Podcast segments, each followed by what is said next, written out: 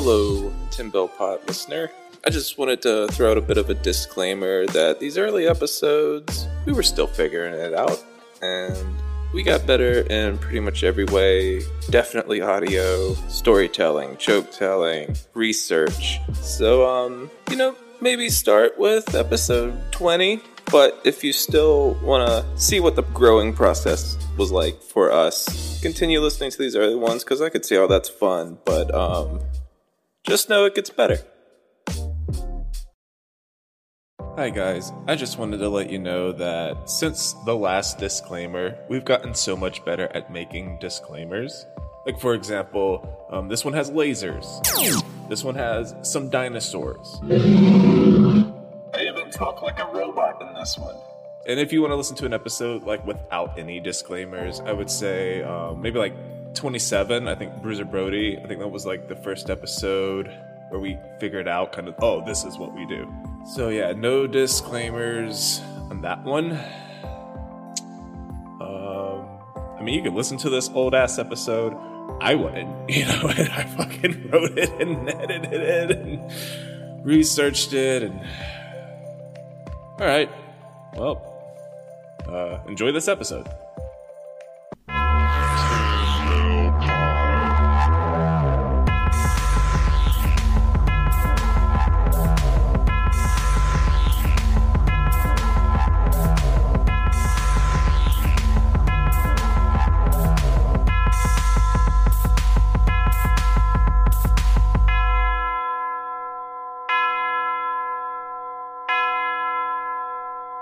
Listen, if somebody was going to do a podcast about the great Bruno Sammartino, you would have to start in obviously Italy and then Madison Square Garden where I met Toots Mondt and then the Vince Senior and the Vince Junior and then Vince One, Vince Two, Vince Three.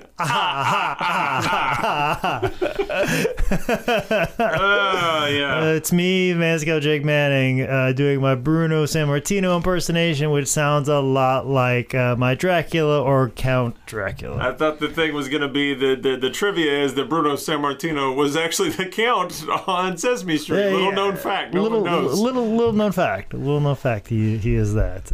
I didn't realize that uh, Abruzzi, Italy, was so close to Transylvania. That's I, I was unaware of that fact. All right, welcome to Ten Bell Pod, where we discuss the life and death of pro wrestlers. I'm Nick Alexander. I'm here in the Manning Cave. He's way too happy about this. I am joined by MMA nerd and artsy movie expert Michael Loving. Yeah. Yeah, I don't have any uh, refs to shit on. Go on. And we're sitting here with the Man Scout Jake. Man Scout is two words Manning. The living legend, Man Scout Jake Manning, endorsed by Bruno Sammartino and Ricky Steamboat. Yep. All right, this is going to be our first dip into the olden days of pro wrestling because today we're covering a man that sold out Madison Square Garden 187 times. He held the world championship for a combined 4,040 days, and he was the walking embodiment of the American dream, not Dusty Rhodes. Was He say. was Bruno Sammartino. Now, Bruno gets called the Babe Ruth of professional wrestling, and I think that's how I view him because he's someone I've always heard about. I've seen random clips, I've heard the epic stories and the impossible to believe numbers. But like Babe Ruth, his entire career was done before I was even born. Yeah, and you when you talk about you know Bruno, like when you talk about like success or like you know even just in a joking manner, or you're talking about like oh it's about as successful as Bruno in the Garden. Yeah. like Yeah. that that's like that's like the analogy you use for how successful or how something great is. Like oh is it like Bruno in the Garden? like it's that that's just the top, the pinnacle of what you refer to as success. I remember the first time I ever even heard of Bruno because, you know, my prime wrestling years, the 90s, he wasn't even mentioned in the business for Nope. reasons we'll get into later. The first time I ever heard about Bruno Sammartino, I was going down this pro wrestling rabbit hole, I ended up looking at WWE title runs. Yep, that's Exactly. usually I was, I was about to jump in on the same thing. And I was like, holy shit, this website has a typo on it. This is clearly not correct. This uh, man had this belt for 43 Yeah, years. it was it's like you're I, probably looking at it when they're trading the belt every 40 days, Yeah. and you're seeing a man hold it for what is it? Almost Seven eight years, yeah. You're like, did it, did the thing go out of business and then it re-upped and it was just they they counted it? Yeah, did he only defend it three times a year? Like, how Is does he that a even? super Brock Lesnar that doesn't do even less? how is this possible? what makes it even more incredible is that he, he wrestled every damn night and defended it. You know, Wh- every- wh- Which we'll get into that. I got some stories about that as well, but you know, let's just jump into the rest of him. So, a- after covering Bruno, after watching a few of his matches, after hearing him speak for hours and hours, he's the real deal on Yeah, so he many different levels. I I am a huge Bruno Sammartino fan right now. oh yeah, he's he's the man. And then I'm not just saying that because he looks like a well, he look he looks like a younger version of me. Like I look like, like he's bald head, mustache. Um, that's how he looked out when he looked in his 70s. I look like him, and I'm 36 years old, so he looked like a younger version of Jake Manning In- in his 70s. In so. a Pokemon evolution, it's you, Stone Cold Steve Austin, Bruno Sammartino. I could only wish. I could And- only wish. he's also he is maybe the most loved wrestler of all time. Like 80s Hulk, 90s Rock and Austin. Even today, like on YouTube, on every Bruno video, it's just flooded with comments of people like pouring their hearts out Yeah. about Bruno Sammartino. And stories about watching him with his dad and going there and crying during matches Yeah. and just the emotion that he pulled and put into people. It was insane. So before we get into Bruno changing wrestling forever, let's get into his beginnings. And boy, his first eight to ten years on planet Earth are not very good. So, uh, forgot to brush up on my Italian before doing this. Bruno Leopoldo Francisco Sammartino was born October 6, 1935 in Pizzoferrato, Abruzzo, Italy, to Alfonso and Amelia Sammartino. A lot better than your Japanese. A lot better. He was the youngest of seven children, and he was a survivor as four of his siblings died at an early age. When Bruno was just three months old, his father went to America to work in the steel mills of Pittsburgh. And while living in Italy, this whole kerfluffle happened. Really, you're gonna you're gonna turn into a Sesame Street was- term? It was it was uh, World War II. Maybe Okay. you've heard of it. Uh, during World War II, Italy fell to the Nazis, who were real dicks. You can quote me on that. It was September 8th, 1943, when the SS finally made their way to Bruno's hometown in Pisa. And the people of Pizzoferrato had never even seen a car before, but they were being approached by trucks full of SS soldiers, tanks, and bomber planes. Bruno said it felt like it was the end of the world. The people of Pisa were forced out of their homes and they had to take shelter wherever they could. And those were the lucky ones because Bruno said that a third of his town were murdered on site by SS soldiers. The uh, eight year old Bruno, his sister Mary, his brother Paul, and his mother Amelia would flee to a mountain called Valaraca where they would hide from the Nazis. So Bruno's mother, Amelia, is a bona fide badass. Yeah, she is like legit. the Navy SEALs of moms. While hiding in the mountains, she would walk two day round trip into German occupied towns scavenging for food and supplies. Not only could she have been killed by literal Nazis if she was spotted, but she also had to watch out by bombs that the British were dropping on Piso trying to get the Nazis out. Ugh. While hiding in the mountains during the winter, all the Sammartino family had to survive on sometimes were snow for up to two to three days at a time. So eventually, two Nazis found them in the mountains they were hiding out. Uh, Bruno and his family were lined up, and the Nazis were setting up a machine gun. And even in the face of sure death, Bruno's mom, Amelia, kept everyone calm and positive, and Bruno said he felt at peace, which think about that. An eight year old child making peace with death is very heartbreaking. Yeah, she was telling him that they're going to heaven and everything's gonna be okay, and he was okay with it, and it was, and he. Bruno's telling these stories and he's so happy and okay, and I'm just like, oh god, fuck. Uh, this is a comedy podcast. But luckily for the Sammartinos, their lives were saved when two men making their way up the mountain to see their family snuck up on the Nazis, killing them with knives. But this wouldn't be their last run in with the Nazis. Uh, Amelia would once be captured and put on a truck. They were taking her north when she jumped off of a moving truck to hide in bushes and briars, knowing that if she was found, she would 100% be shot. There was definitely an explosion behind her after, as she jumped off the truck for fucking sure. Meanwhile, Bruno's dad is working in a steel mill going, Gosh, I've had a really tough day. cut, cut to five sec, five minutes of him like, this fucking hangnail is really Yeah, this, annoying. this factory work is not what I thought. This is a really tough day. I ah. just Still hurting my ass.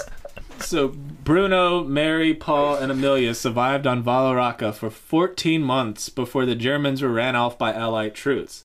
Which, yay, but it's not like they just went back to school the next morning and worked the next day. You know, the people of Pizzoferrato returned home to find their town littered with dead bodies, their homes in shambles, parts of Piso literal minefields. All they could do is start rebuilding, took what the Germans left behind as far as guns and ammo, and they formed a militia. And with the help of Allied soldiers, they were able to fight off any attempts for the Germans to come back to take Pisa.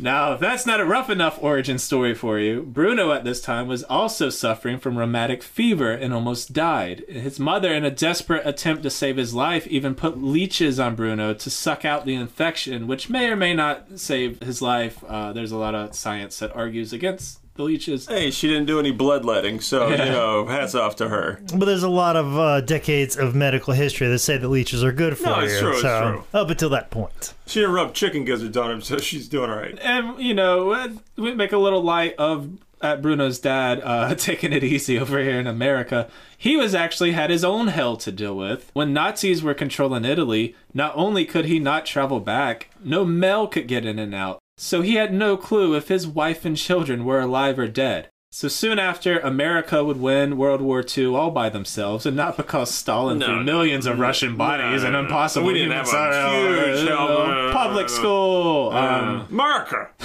it was then Sammartinos were finally able to reconnect with their dad in America through letters sent by the Red, Red Cross. This was in 1945 when they finally, like, it was a couple years with no contact. So Bruno's parents started making plans to come to America, and they almost came two different times, but Bruno was so sick he couldn't pass the physical. But in 1950, Bruno finally passed the physical, and the Sammartinos hopped on a boat to join the, the dad over in Pittsburgh. And this story is already better than most stories we've discussed on this I- podcast. In say. fact, that uh, his earlier life was uh, turned into a movie or discussed to turn into a movie, or at least I read somewhere it was supposed to be a movie. Bruno, yeah, the, lots of attempts to do it, but obviously with Bruno, he had his convictions, and they were trying to Hollywood it up, and they tried to turn it into something bigger and better. And he was like, "No, you just tell the story as is, and it's a good enough story." But uh, yeah, he had his integrity wouldn't let him make it into this big spectacle, so Yeah. he declined. According to him, he declined. They just changed his name to Private Ryan. Yeah, yeah, yeah, that's, yeah. that's what that movie's Yeah, it's good. When the Sammartinos arrived in the U.S., Bruno spoke no English and he was sickly from the war years. At this time, he was 14 years old and he weighed 83 pounds. And this made him an easy target for bullies who, in person, online bullied him. Imagine that. Imagine No. that. So eventually, Bruno made friends with Maurice Simon, who took Bruno and his brother to the Young Men and Women Hebrew Association.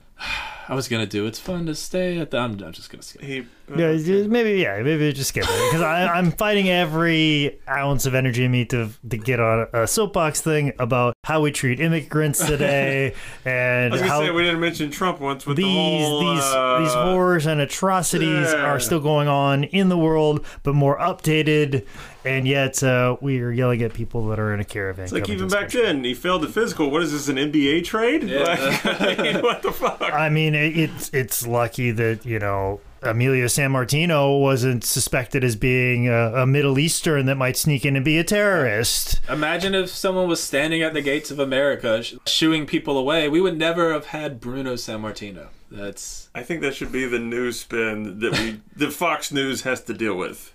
Yeah, all right. So it was at the YM YH YMH Um, at the Young Men's and Women's Hebrew Association that he discovered amateur wrestling and his deepest passion, weightlifting, and a path was set for Bruno Sammartino to become one of the greatest wrestlers of all time. And isn't that the way it always works? You're small, you're you're you're bullied. You discover weightlifting at a community center. Uh, usually, you're never like involved in like high school athletics or, or school athletics, and you just discover it on your own. You get your own passion for it, as opposed to being forced upon you by a coach. Like, hey, you need to put on 20 pounds worth of muscle. No, you discover it on your own. You turn into this monster, and then you become a huge success story. As uh, Bruno said in some of his shoot interviews, like when he was doing it, when he was starting off, just like internally to himself, he was like, "There was something special that is going to come out of this." Yeah. As far as pro wrestling, Bruno's dad rented out a room to an Italian family, and they had this new modern contraption called a television.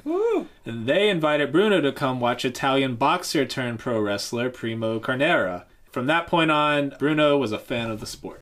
By 58, just eight years after coming to America, weighing around 80 pounds, Bruno Sammartino had bulked up to an insane 265 pounds. In 59, Bruno even set a world record in bench press, lifting 565 pounds without a bodysuit or wrist straps, and done without steroids, which didn't become popular with, with athletes until the 70s. And he also had the two second weight too. He Yeah, didn't yeah. immediately pop it up. He held it and then popped it back up. In a video, Kevin Sullivan was talking about how strong Bruno was, and he said with a bodysuit and wraps like today's powerlifters use, Bruno easily could have done 700 pounds. But we mm-hmm. know what Kevin Sullivan Yeah, has been a part of. he could have done a thousand had he only participated in a sacrificial ritual to the Lord of Darkness. Uh, that's a good point to all the kids It's a good out point. there. Yeah, it's a good, real good point. And also, while we're talking about how crazy strong Bruno was, we covered Lex slamming Yoko, Hulk slamming Andre. Bruno slammed the over 600 pound Haystacks Calhoun. Again, steroid and cocaine free. Which was one of the early uh, spots that really put Bruno on the map because everybody's like, Haystack Calhoun, this dude is just a walking just monster. And Bruno was he challenged him on like radio, and the promoters gave him shit. And then he finally got his opportunity, and he was talking about how when he, it's like, can he really get him up? Can can Bruno get this monster up? And we're like, he said, just the energy in in the uh, in M- MSG when he like he went to pick him up, and they're like, Yeah. and and then he finally did it and that like bruno says that was the first thing he always in, is indebted to haystack calhoun just for for letting him put him over like that first off haystack calhoun's one of my favorite names in general of all time one of the funniest greatest names ever And I think Haystack was billed at like 606 or something. Bruno said they put him on some type of like cattle scale or something. It was actually like 620. and they say, and then later in the later in his years he would like lose some or lost some weight and then people would slam him and said that oh we sl- i slammed haystack calhoun Yeah. but uh yeah bruno was like but i slammed him when he was his fattest I mean, After high school, Bruno was offered a wrestling scholarship from the University of Pittsburgh. Bruno knew he could wrestle at that level, but he didn't think he could handle the academics. Now, Bruno is a very smart, very well spoken man, even speaking in a second language, which is mind blowing. But it's hard for an immigrant to come straight to America and learn advanced levels of subjects from English textbooks, especially when the attitude is these goddamn Italians coming over here with their endless fucking breadsticks and pasta primavera. I'll tell you what, you can take your magic breadsticks, you can get out. These damn Italians living in their neighborhoods, believing in whatever God they believe in over there. They're probably over thinking about some terrorist attack, but just like that Mussolini fella. That's what they are. Yeah, that's what they are. I, I just like Nick uh, Nick's rage. It's just like I make good food at a good restaurant. Fuck the Olive Garden.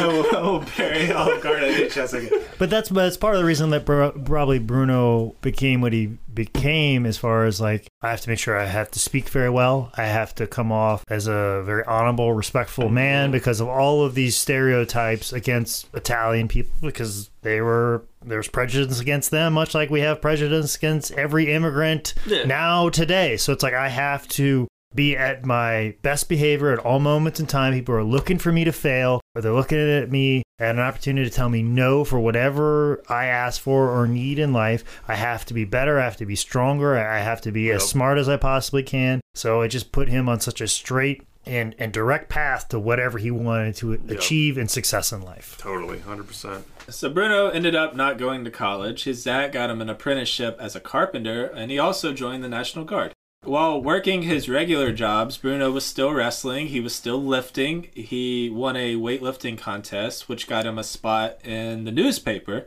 That newspaper article landed him a spot on sportscaster Bob Prince's TV show, and it was there he was spotted by Rudy Miller, who worked for Vince Sr. Impressed with Bruno's size and amateur wrestling background, Rudy sets up Bruno for a tryout in Washington, D.C. at the headquarters of Capital Wrestling Corporation. And that is where Vince Sr. and the pride of Garden Grove, Iowa, Toots Mondt, Smart. Can we? Yeah. Uh, okay. that's what a where they name. met Bruno. And, they And just the way Bruno said it, I was like, Toots mom. Toots Mondt. Toots mom. and Vincent Now, Toots Toots, now Toots did most of the booking. I'm sorry. Vince Senior handled all the TV. I'm sorry. What did you say? Toots mom. What? what? Toots mom. it's so good. It's so fun. like, I don't want to hear anybody else say Toots Mon other than Bruno Sammartino. Just, it just rolls off his tongue far easier than anybody else's. Oh, you know Toots. Oh, that's the thing. Like all the old timers, you know, old Toots. You know, Old Toots. Old Toots Mon over here. Uh, well, old Vince Senior and Toots Mondt, they they liked Bruno. They offered him a job and scheduled him a couple months to start training. Bruno would make his professional wrestling debut with studio wrestling outside of Pittsburgh on December 17th, 1959, God. pinning Dmitry Grabowski Grab- in, yeah. in 19 Sorry. seconds. Now, we're at the wrestling portion of Bruno's story. Let me say his career is hard to cover. He wrestled in the 60s, the 70s. This was before there were TV tapings and pay per views every two days. If there were a lot of coverage, it would take us 10 episodes to cover Bruno Sammartino. Most of Bruno's info comes straight out of his mouth during shoot interviews and documentaries, which is nice. Bruno seems like a very honest guy with integrity. Unlike some shoot interviews, you can take Bruno's word as gold. But that's how guys trick you when you really think they're telling the truth. That's how they trick you.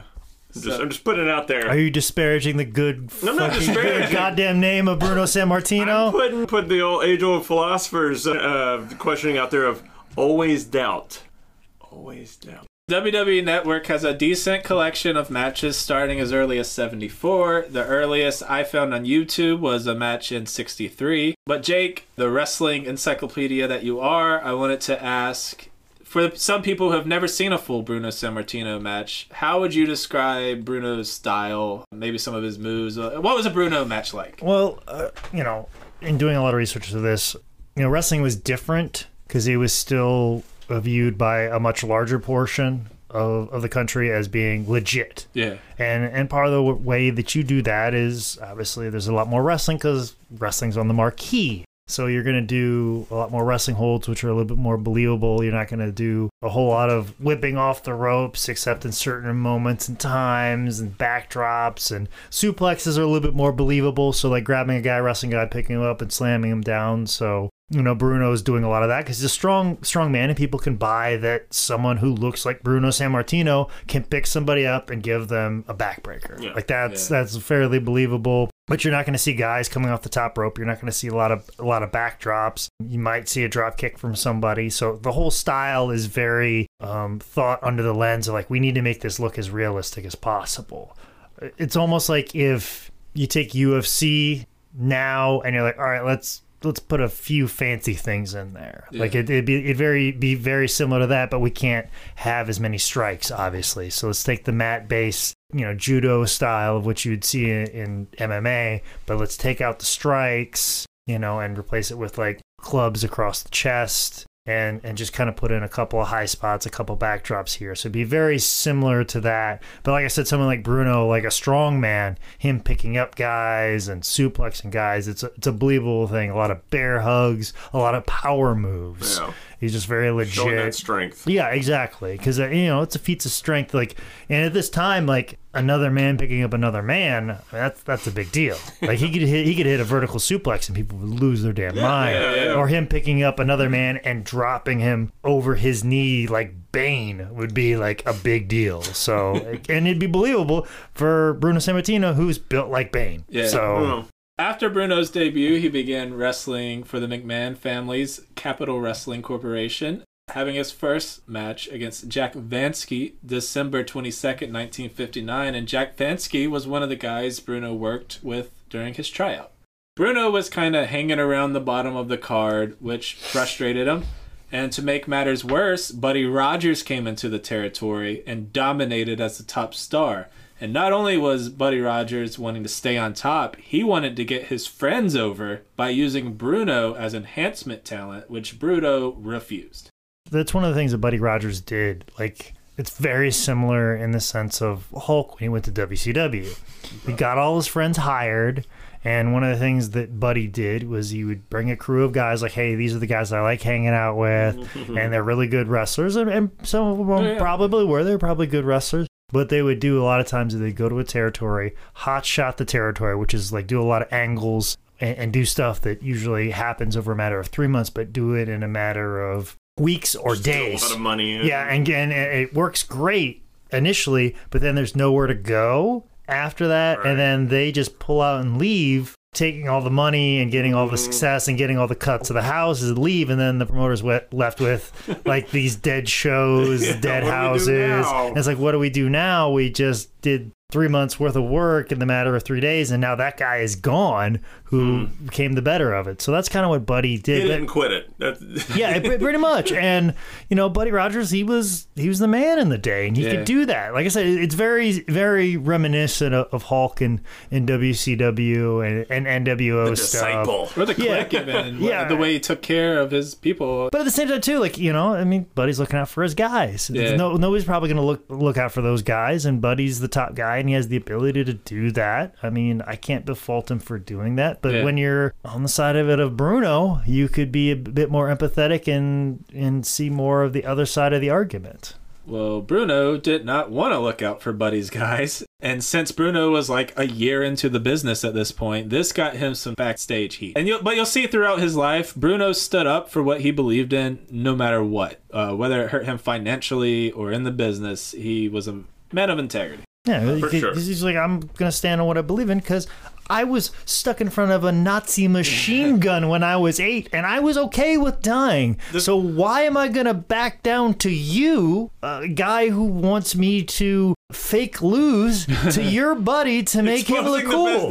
Like I don't care. Like you know, like I'm gonna do what's right because I don't know when I'm gonna have to face down that Nazi machine gun again. So Which Micah is on record of calling Bruno Sammartino a liar and denying the Holocaust. And just oh wait, you said what was the second thing you said?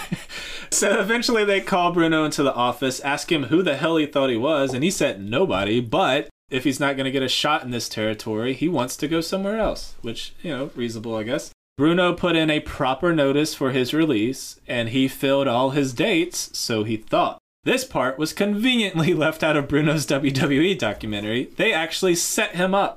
They booked him for an extra date without him knowing that he obviously no showed. Uh, when Bruno went to San Francisco to work for Roy Shire, he was suspended by the Athletic Commission. So Bruno heads to Indy, and basically the same thing happened to him. So Vince Sr. was trying to blackball Bruno, calling up promotions and telling him not to work with him. And the whole time Bruno's in the dark on this and has no Yeah. clue what the hell Yeah, because he was going he was booked in. They double booked him in Baltimore and Chicago, and because of the athletic commissions are kind of in the take with the promoters, they're like, "See, this guy no showed. Well, if we, we can't have people that no show, since we're the regulatory body, we'll suspend him." And Vince Senior's running all the booking so you can say, "Oh, well, we'll send Bruno down to you." Bruno not informed that he has to be in Baltimore for this. Kinda tough So to th- know And then all the other territories fall in line because you know Capital Wrestling was at that time kind of part of the NWA. They worked with the NWA, but they weren't necessarily they didn't really see like they had they were close to the NWA, but they weren't super close to some of their other territories. But this is like a very buddy buddy system at this time. Wrestling is is much smaller at this time, Yeah. and all the promoters can work together. They're all having meetings together. They're all working together. There's not like this big division that you know this guy can only work here, or this guy, or screw this guy, or don't do work. Like it could be very close, so you could blackball somebody very easily Yeah. at this moment in time. and this followed him wherever he went. So Bruno was basically starving to death. He had just been married at this point too. He had a family to take care of. So he went back to Pittsburgh, hopped back into construction work. And it was while he was working construction that a wrestling show came to town that had his pal Yukon Eric on it. And upon finding out that Bruno was still blackballed, he advised Bruno to call up Toronto promoter Frank Tunney because Toronto had a Italian population of about a half a million, and they thought Bruno could maybe pump some life into that territory that was almost dead. And it's funny hearing this story because it's very reminiscent of when Hulk Hogan first started wrestling. And he, he did it for a few years and he wasn't making a whole lot of money. And he just left and he became a laborer in Florida. And it was Jack and Jerry Briscoe hunted him down was like, hey, what are you doing? You hmm. could have a career in professional wrestling. Hmm. And he's like, I wasn't making any money. I wasn't doing anything. Like, no, no, you need to give it another shot. And he, uh, Sorry, what year? Uh, I'm just curious. I'm, I'm not even sure, but it was like after his run of Sterling Golden and starving in Memphis and all this Yeah. other stuff. Oh, and Oh, they're like, and they're like. "Oh, why don't you give it another shot? And they got him, got him going again, and he really kind of took off again, and Huh. and led to the career that he had. So it's funny that two of the biggest names in professional wrestling at one point in time, like full on quit and were working a regular day job, No. and it was the Briscoes and the Yukon Erics of the world that just said, "Hey, man, you had some potential. Like here, here's an opportunity." Bruno took that advice. He headed up to Toronto, making his debut March of 62. He started working at the bottom of the card. However, Bruno had some plans for self promotion and he would soon become the man. Woo. Bruno calls up an Italian newspaper and is like, Hey, I speak of the Italian. and a reporter goes to the gym with him, where Bruno shows off his world class strength, repping 500 pounds on bench, squatting 700 pounds. The next day in the Italian newspaper, it has a picture of Bruno with the headline, The Arrival of the Italian Samson. Yeah. And after that, an Italian TV station put Bruno on TV. With all this targeted marketing, Bruno is as over as the Capellini with the Pomodoro. Bruno starts selling out places like the Maple Leaf Garden in Toronto, the Montreal Forum, and with Whipper Billy Watson becomes a tag team champion in September of 62, his first ever professional wrestling title. Soon he was in demand by promoters all over the Canadian territories. Eventually, Vince Sr. and the newly formed www.www. I'm gonna do this every time. Yeah, yeah, do the joke. It's, It's, gonna be it's a bit. It's a- Epi- it's a- episode 40. Let's do the fucking bit, please. So eventually, Vince Sr. would come calling after hearing of Bruno's success. Now, their business was actually spiraling the drain. So they came back to Bruno on their hands and knees, and damn, that must have felt good for Bruno Sammartino. Right? Oh my god, it must have been the best. Well, that's the thing. Uh, the WW WF uh, had a kind of a good working relationship with the Tunnies. Yeah. I mean, for for a long time they would exchange Jack talent. Tunney, uh, Yeah. uh, that, Yeah, okay. it's, it's all part of that family. So that it's you know part of the reason why Jack Tunney was Jack Tunney because Jack Tunney was his real name. because like the Tunnies were longtime promoters in that area. So when the WWF was going, you could get local promoters. Yeah. And, like the, Right. ear the early early days, like when the WWF went to Canada, you got in contact with the Tunnies and like, hey, we're coming to your town. We're, these are the dates, and like, okay, well, we will put the advertising in these markets because you you want a local promoter to know where you could advertise for your show. So hmm. you'd work with a local promoter for your house shows for whatever to put whatever on TV because the local promoter would know how to promote that local area, Right. and you would come back to that area if the promoter did a good job. Like, yeah, th- thanks Frank for for the house. When we come back around, we'll let you know. Hey, we're looking at these dates, and then Frank can go. Uh, we have this festival going on where a lot of people go to, or hey, this thing's going on here. How about you come back here? Okay, great. And they come back here, and they draw a big house, and that's how the relationship usually worked. Just because Vince McMahon sitting in office. Saying, "I." It's not like he's throwing darts at there, and then he himself is calling the Toronto newspaper. No, he's calling this particular promoter, and all that responsibility is delegated to him. So obviously, Vince Senior had a good relationship with the Tunnies. And they would also exchange talent, and like you know, if he's going to make a phone call to Bruno, there might be some sort of compensation. Like, hey, Bruno's a big deal for you, but we like to come here and be here with us. Um, in exchange, we have somebody who's finishing up here. We'll send him to you, and he'll make money for you. So th- that's kind of why everybody worked together, and that's why when they fuck Bruno, they're like, "Yeah, sure, fuck this guy, this guy, who because we work together." Yeah. And and that, that's kind of how that all goes. But yeah, the, the it's always been legendary that the Tunnies work very well with Yeah, Vince. that's so fascinating. When Vince calls Bruno up, he played hardball. Bruno loved to punish people who treated him poorly on the way up. They told Bruno to call Vince, and Bruno was like, no, have him call me. Click. Vince finally does. He offers him $500 a week, which was a ton of money back then. Bruno says he's almost making that in Canada, and more importantly, he's happy in Canada.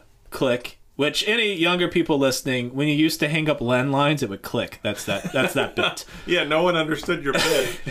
So Vince calls back weeks later and offers Bruno seven hundred fifty a week, which in today's money is thirty three hundred a week. Even though today's money isn't backed up by gold and only holds value because the market says it does. you know what? There's nothing in Fort Knox. Fuck everything. So Bruno also turned down that offer, and Vince Senior flat out asked him, "What's it gonna take to get you back?" Bruno said he'd come back on one condition: he wanted Nature Boy Buddy Rogers, and he wanted the title. But they knew Buddy Rogers wouldn't drop the belt to him. Buddy was even the type who would no show or fake an injury to not drop the belt. So knowing this, Vince Senior and Toots came up with a plan, which Bruno said it was mainly Toots because Toots didn't like Buddy. quit, quit, quit saying it. Toots. Uh, he, Toots he, Mount. he, Toot- no, the Vince Senior, he liked Buddy Rogers. Say- Toots, not so much of a. Toots knew about Buddy's reputation for hurting other wrestlers and bringing his own crew and hot the territory. True, you say it like that, it's fine. You say, so toots. Yeah. say T. I don't know. And, and also too to, to more illustrate the predicament that Vince Senior and Toots Mondt was in. Like I said, Capital Wrestling was loosely connected to the NWA, but they broke off away from the NWA when Buddy Rogers dropped the NWA title to Lou Thesz. But what they did is they never recognized that title change. And I think the title change even happened in Toronto. And so, like, Buddy left New York, went to Toronto, dropped the NWA title in Toronto to Lou Thesz. When he came back to New York, the, he just had a championship belt, which was the Different difference. It's like, Yeah, yeah. ah, man. It's And like, you if that's the, not the most, uh, like, of how things have changed. Just the internet and everything else, like, damn. and no one, no one in New York knew any different. Yeah, but he, yeah, was, but he was no longer the NWA champ. He was the WWF champion, and it was like fully recognized as But the people title. saw a belt and it's all the same shit. Yeah, and they didn't think twice of like right, right. what the letters were on it because he it was Buddy Rogers was the champion. So like now Mandela you have effect. Yeah. Mandela effect. But see, the, you, you already made this big power play and you've broken off from the NWA, so you can't go crawling back to the NWA and say that Lou Thesz is the champion and do anything. And you want your own champion specifically for that area, and that belt is securely in the hands of. Buddy Rogers, who, you know, Bruno viewed as a con man, who he didn't like Buddy Rogers because he said that Buddy Rogers would hurt guys. He would take liberties with guys out of nowhere. And, and, and Bruno said his big problem with Buddy was the fact that Bruno heard all those stories about Buddy, and Bruno was like, I, I've always been very um, straightforward, so I couldn't hide my disdain Right. and what I'd heard about Buddy. So he kind of showed that, and Buddy saw that right away because Buddy is So they immediately clashed. yeah, because Yeah. because I mean, yeah. Buddy could pick up there was already a little bit of disdain coming from Yeah, Bruno. yeah. It's like, oh, this guy, this guy knows that I don't walk on water, so fuck him. Let's get get him out of the way. Uh, So that's that's part of the issues with that. So Bruno definitely put more heat on Buddy pushing him out than Vince and and, and Toots, but obviously hmm. Vince Senior's coming with hat in hand, and also too another thing. A part of the deal was is Vince Senior paid the five hundred dollar fine that Bruno had with all these territories. That's right, yeah. Just so he could wrestle again. That was also part of the deal. Like you're also paying my fine, which is basically your fault. Fair since No, he it, did it. it is. Yeah, Yeah, yeah. I But- mean, but- but I you just- but fuck I- me, you unfuck me. But I just, I but I just like that little small movement of a pawn. Yeah. That's like on top of it, you have to pay this because Yeah. this was the problem that you that's created. what's right. I mean, I, when when Bruno does that type of stuff, I couldn't agree more. As opposed to just hearing a dollar amount Yeah. and like, yeah, sure, I'll take care of that. Oh, I gotta pay this too. Like, no, no, no, no. I know every way that you screwed me over, and I want you to make it right at every. Yep. Every single corner, like that, that, that is definitely dotting all the i's and Yeah. crossing all the t's, and that's that's what I love about Bruno in this negotiation. Not only are you going to pay me this money, but I also know I have a five hundred dollar fine, which you will pay for, and then I also want Buddy well, Rogers. yeah, I think ring. it comes up again. Uh, well, we'll get into I think the, the, the Australian run. Yeah, we're- yeah, we're yeah, we'll get into Anyone who screwed him paid for it later. He, for wa- sure. he wasn't a douche where he extended him or he overdid it, but he just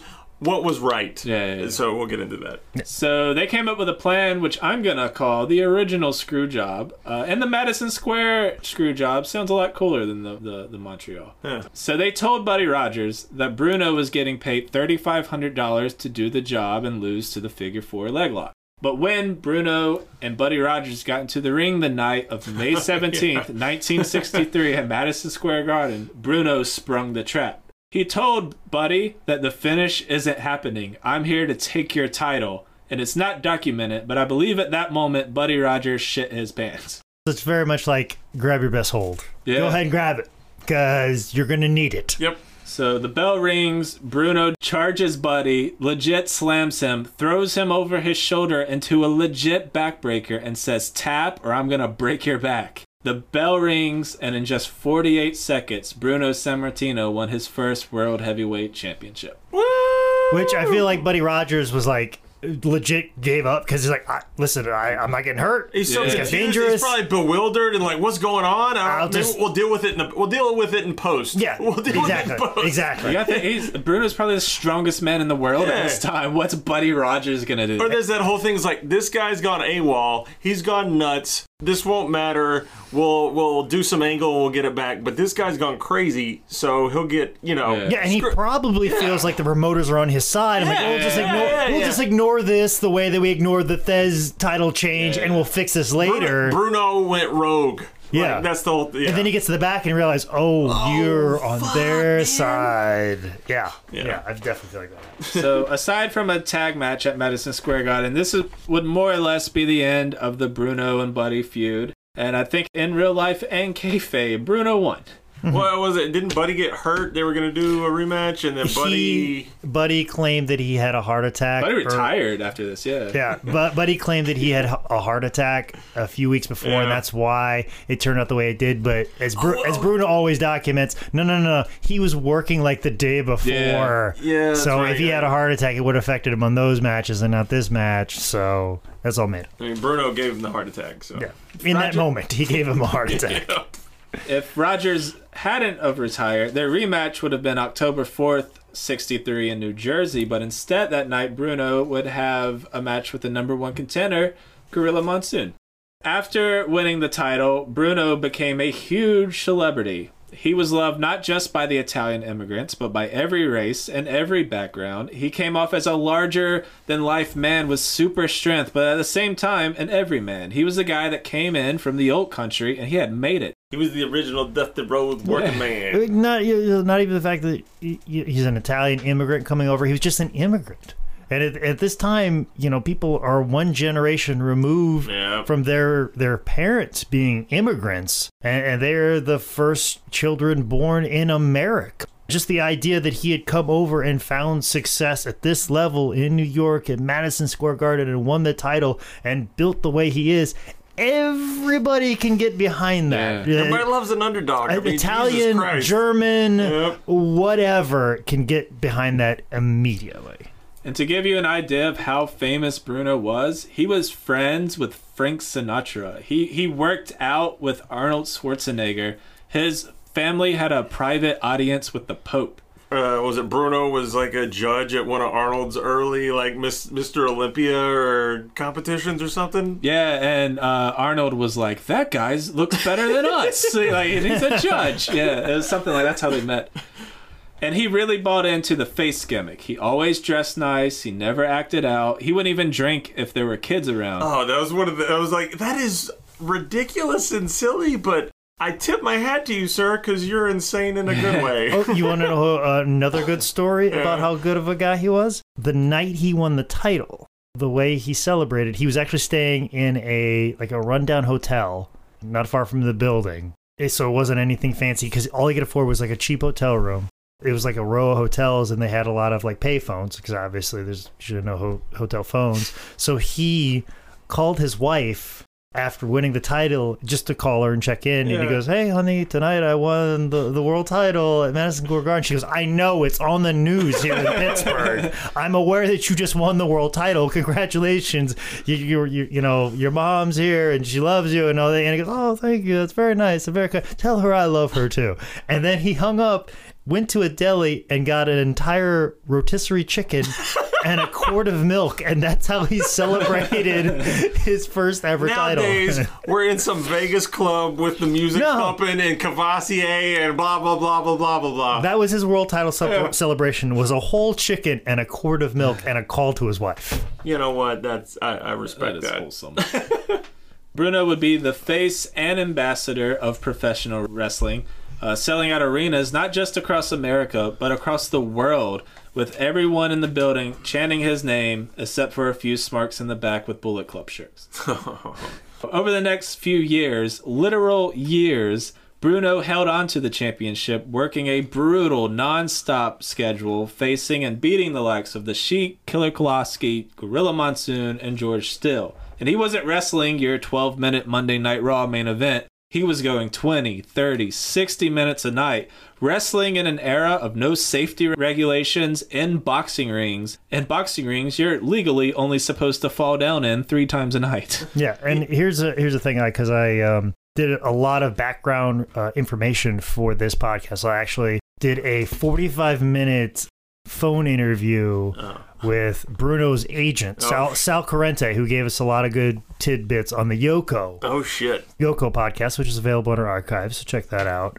Uh, but Sal was telling me that Bruno during this first title run was just run ragged. More, more so than any other champion that they had had at the time, especially in this territory. Like he was working not just the big towns, but also the small towns, and like I said, working longer matches. But like they would have, like I said, they'd have different promotions, like in Pittsburgh and Allentown, all these places, and sometimes they would have the champ skip it, but not with Bruno. They just kept putting Bruno out there Because he was so big, they knew the money they could get. yeah, right? and Yeah, they, they like, could just generate all this money. And then also too, other guys on the crew weren't going to all the towns, but him as the champion was going to all the towns. So the other guys on the undercard. Uh, weren't required to go all the, to all the towns. They would give them rest, but him as the champion was doing all the heavy lifting, which is the complete opposite of obviously a Brock Lesnar. We're like, Yeah, oh, he's the top guy. Yeah, Let's give him a break. It was the opposite. Oh, you're the top guy. We're gonna work you to death. So during this entire like seven year run, he has just run ragged more so than anybody else on the roster. Also, too, if you look at the like the results, like you'll read some of these these listings during these times when he's the champion and he's selling out the gardens, you can't recognize some of the names. Like you've already stumbled over some of the names he's wrestled, but a lot of his undercards in the garden are guys you never have heard of before in wrestling. It's not like he has you know, Pedro Morales, Killer Kowalski, Yukon Eric, the Kangaroos. What they would do is if they had good undercard guys, like like the Kangaroos, like a good supporting act, they would put them in the B towns and just have solely have Bruno alone in the A towns drawing the entire house. So it was all greed is they would take like some of the more popular undercard guys and put them on the B shows and stack the B shows up you know, like like the really good supporting cast, instead of putting them with Bruno for help for promotion, they just put them in the B towns. So they were basically getting two sellouts a night. That is insane. So basically, Bruno was selling out the garden by himself, but he was also selling out all the smaller towns, which normally the champion didn't have to go to. So he was just run so ragged that by the time he got to like the seven year, eighth month like spot, he was like, get this belt off of me right now. On January 18th, 1971, Bruno Sammartino would face Ivan Koloff at Madison Square Garden, which is on YouTube in a condensed version of the match with some weird ass fan commentary. Oh my over god, it's so weird. The top comment on the video is the commentator overdubs sounds like he has a mouthful of fucking meatballs.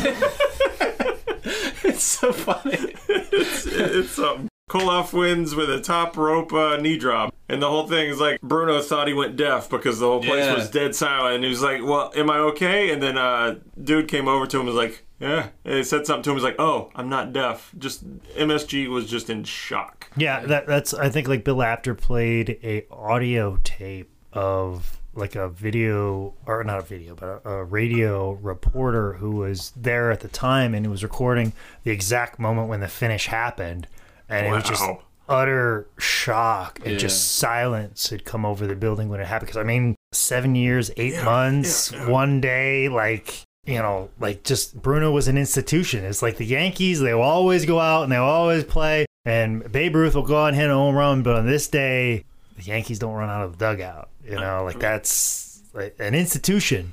And, and for someone like Ivan Koloff, you know, to get a, a spot like that is is amazing. Like for him to get the, the opportunity to be that guy is just unbelievable. Seriously. So yeah, there were no boos. Bruno said that when he walked to the back, people in the crowd were sobbing. Bruno had held the belt for seven years, eight months, one day, longer than John Cena, CM Punk, Stone Cold Steve Austin, The Rock, Macho Man, Ultimate Warrior combined. The only person that even comes close to that in the WWE is Backlund, who had it for 2,100 days, and Hogan with 1,400 days. So after losing the belt, Bruno took some much needed time off. He went home to Ross Township, Pennsylvania to spend time with his wife Carol, who he had married in 59, and he stayed with her his entire life. They had three sons, fraternal twins Danny and Daryl, and David, who became a pro wrestler himself. As you could imagine, during an eight year title run, uh, he didn't get a lot of time with his family, so he's happy to finally be there. When he went back to wrestling, he worked the territories and Japan, but he was setting his own schedule, and this allowed Bruno to actually rest and heal in between shots. And he said this let him love wrestling again. But in 72, Sammartino was asked back by Vince Sr. for another title run, as then champion Pedro Morales wasn't doing near the numbers that Bruno had. Vince promised Bruno not only more money, but a reduced workload, only wrestling the biggest shows. By December 10th of 73, Stan Stasiak had beaten Pedro for the title, and that's who Bruno would face at Madison Square Garden. Now, there is also shortened footage of this match from the same guy who I mentioned earlier, so watch it at your own risk. but this clip doesn't even show the finish. Either way, it's cool, rare footage, and I appreciate the upload. Bruno would win the match to become the first ever two time WWF Heavyweight Champion of the world. So this title run was supposed to just last a year while Vince groomed a new champion. But as promised, Bruno was actually given a lighter schedule, which he loved, so he didn't mind it when Vince never brought anyone to him to take the belt. So that one year turned into two, which turned into three, during which he'd face the likes of Ernie Ladd, Larry Hennig, uh, Killer Kowalski, and eventually Stan Hansen, who he faced April 26, 1976. Snap. So Hansen was a young guy at the time who had just been caught up to New York with the help of Bruno after a recommendation of a friend who lived out in Dallas. Stan Hansen's first match at Madison Square Garden would be against the man who built the place, Bruno Sammartino. Maybe it was nerves, maybe it was just one of those things where you botch something. Uh, wide receivers drop passes, seven footers miss dunks. But on a routine spot, Hansen slammed Bruno right on top of his head, breaking Bruno's neck, and it looks fucking brutal. Yeah, it was just a body slam, Yeah, right? yeah, he just body got slam. really excited on the just body slam. really excited. You pick them up and you get sweaty. You get moving like that, and that's something that like when I talk to young wrestlers, and especially George gave the gave the speech a lot when he would first teach young wrestlers about the body slam. yeah. He would always say like, "Look, the body slam's a dangerous thing." Bruno Sammartino got his neck broke Yeah. on a body slam. Right. Biggest name in the business. Again, Stan Hansen, another one of the biggest names in the business. Looks simple, but it's not. It's not. It's and and also too like another thing a lot of young guys do is they'll pick up for the body slam and then move their hand and tuck the guy's support. head and they're like, oh, well, I was trying to protect his neck. No, don't move your hand so I don't end up like Bruno Sammartino. Yeah. Just pick me up, hold me, and then slam me down. All these guys today want to move their hands like Shawn Michaels, but like if the guy doesn't have a good post on the thigh or if he misses the thigh, it, it just turns into a Like whole thing can't duck your head, tuck your head enough to yeah, because you're compensate. yeah, exactly. So it, it just it's just one of those freak things, this freak accident. It's always the example. It's always the story I tell right before I already tell these people who are already nervous about a body slam to, to you let can ruin a man's life. yeah, it's like this is this is dangerous, and it's something that that fans and wrestlers like always forget about. But that story is why I've never moved my hand on a body slam ever. Because I want to make sure that I have you and I take care of you at all moments in time. Because just the smallest thing oh. can go wrong, and it's just a reminder of that. And it just so happened it happened to one of the names, biggest names in the business, and the breaking of this neck was traumatic for the promotion. I don't know if you're going to get to this or not, but he was in the hospital. Vince Sr. came to him and basically said that the promotion was going to go under. Damn. It's like, we need you to come back. We need you to get out of traction. Like, there's great magazine pictures of Bruno. The with- halo. With, the halo in the neck. And just thinking about Vince Sr. walking in and saying, if you don't get out of this condition and wrestle the rematch with Stan Hansen, the promotion will go under. Do you understand how many families will be miserable and lose money and crash because you won't help them give them paychecks? Yeah, like, fuck. So, to anybody that uh, had a bad day at work and kind of screwed up, you have hope because Stan Hansen did this and then went on to have a f- amazing, unbelievable career. almost killed the entire New York territory on one botch. And then- so, so when we sit around and we laugh and stuff on Botchamania, none of those spots are going to take down an, an entire territory. But then, but then he went to Japan to be a god, so maybe that makes sense. Well, that was the whole thing with Stan, and it also speaks to the character of Bruno. He wasn't pumped that he broke his neck, but he understood that things happen. And not only did Bruno not hold any grudge against Stan for breaking his neck, he was happy for him because Stan Hansen became the fucking guy that broke Bruno Sammartino's neck, and his career took off. You know, sometimes a horrible accident, it just happens that way. And uh, sometimes I often think, like, man, I wish I'd really fuck up so I can get a name for myself. My problem is I'm too fucking good at taking care of people and making people look good. I really need to fuck up real bad. The Zane killer. Oops, killed Zane. Yeah, or something. All right, so two months after breaking his neck, for the sake of the promotion, Bruno returned and faced Hansen in a rematch on June 25th of 76 at Shea Stadium. Now, on closed circuit TV, this was the undercard of Ali and Inoki in the Northeast. The match was originally supposed to be Bruno and Ali, but it didn't happen for two reasons. First of all, Bruno broke his neck, and Vince couldn't afford the $6 million that Muhammad Ali won.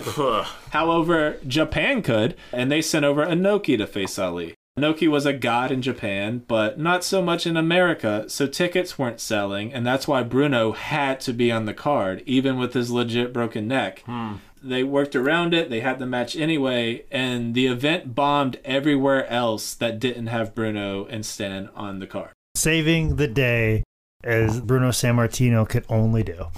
Bruno got a couple more weeks off to Hill and hopped right back into his schedule, working with people like the Executioner number one, Stan Hansen, and Bruiser Brody. But by spring of 77, Bruno told Vince Sr.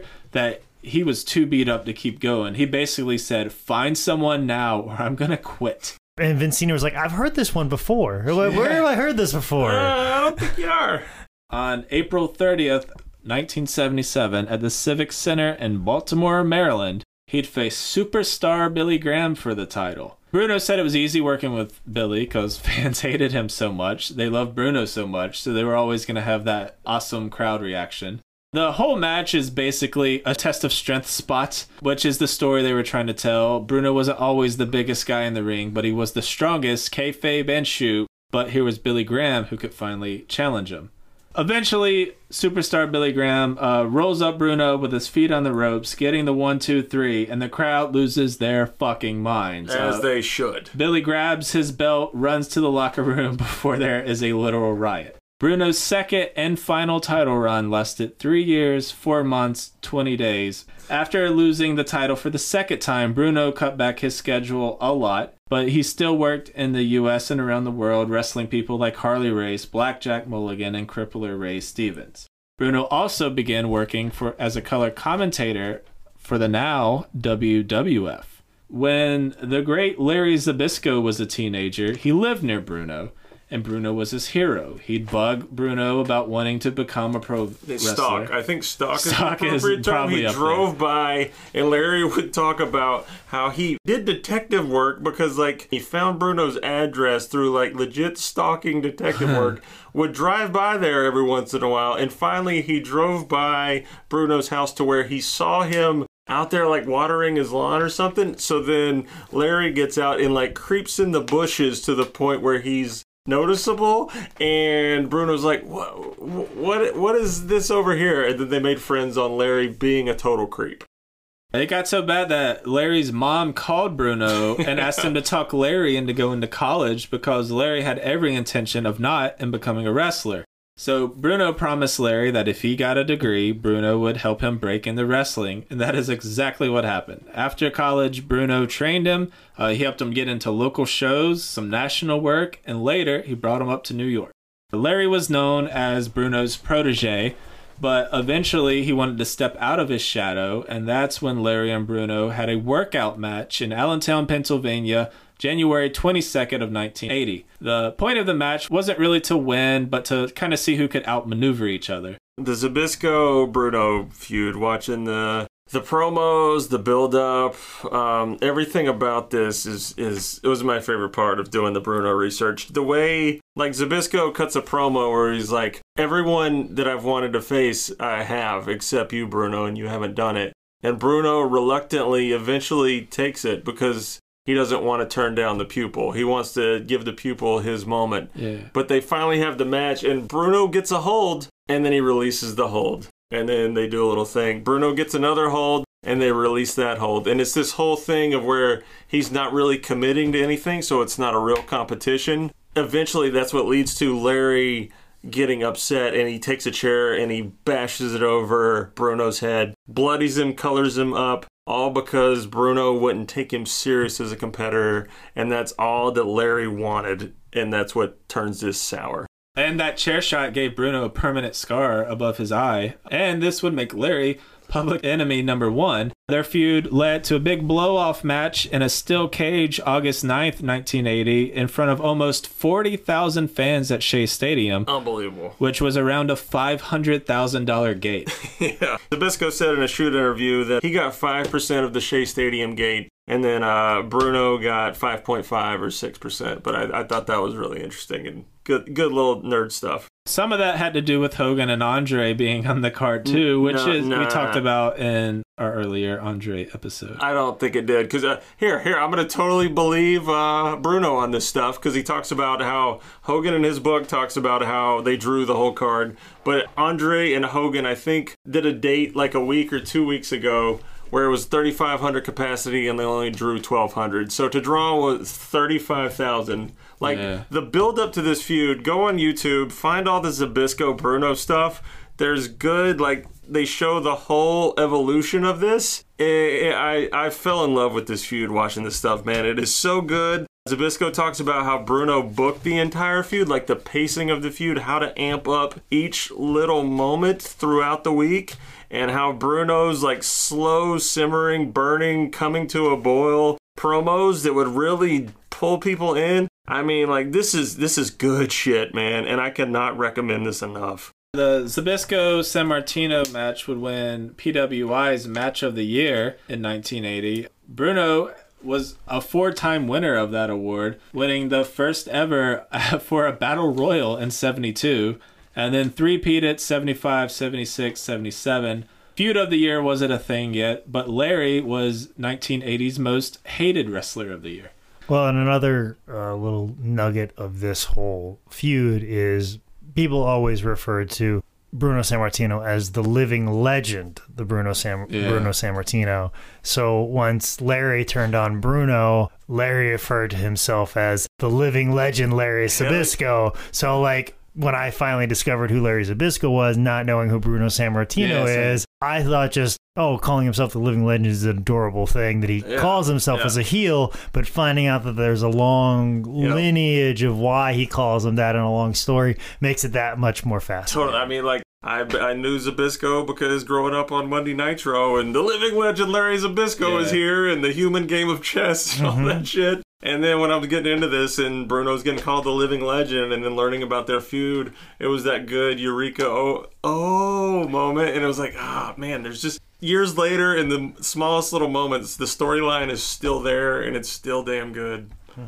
If you actually watch the match, it is a lot of fun. Bruno's going 100 miles an hour. Larry is selling his ass off. Uh, eventually, a bloody armed Bruno steps out of the cage, beating Larry Zbyszko. And then they fight outside the ring too. Like it's not really over. They still beat each other up. After this, Bruno would work a very relaxed schedule for the rest of 1980 and into 81. And on August 12th, 81, Bruno would announce his retirement. But like 99.9% of wrestlers, he wouldn't stay retired.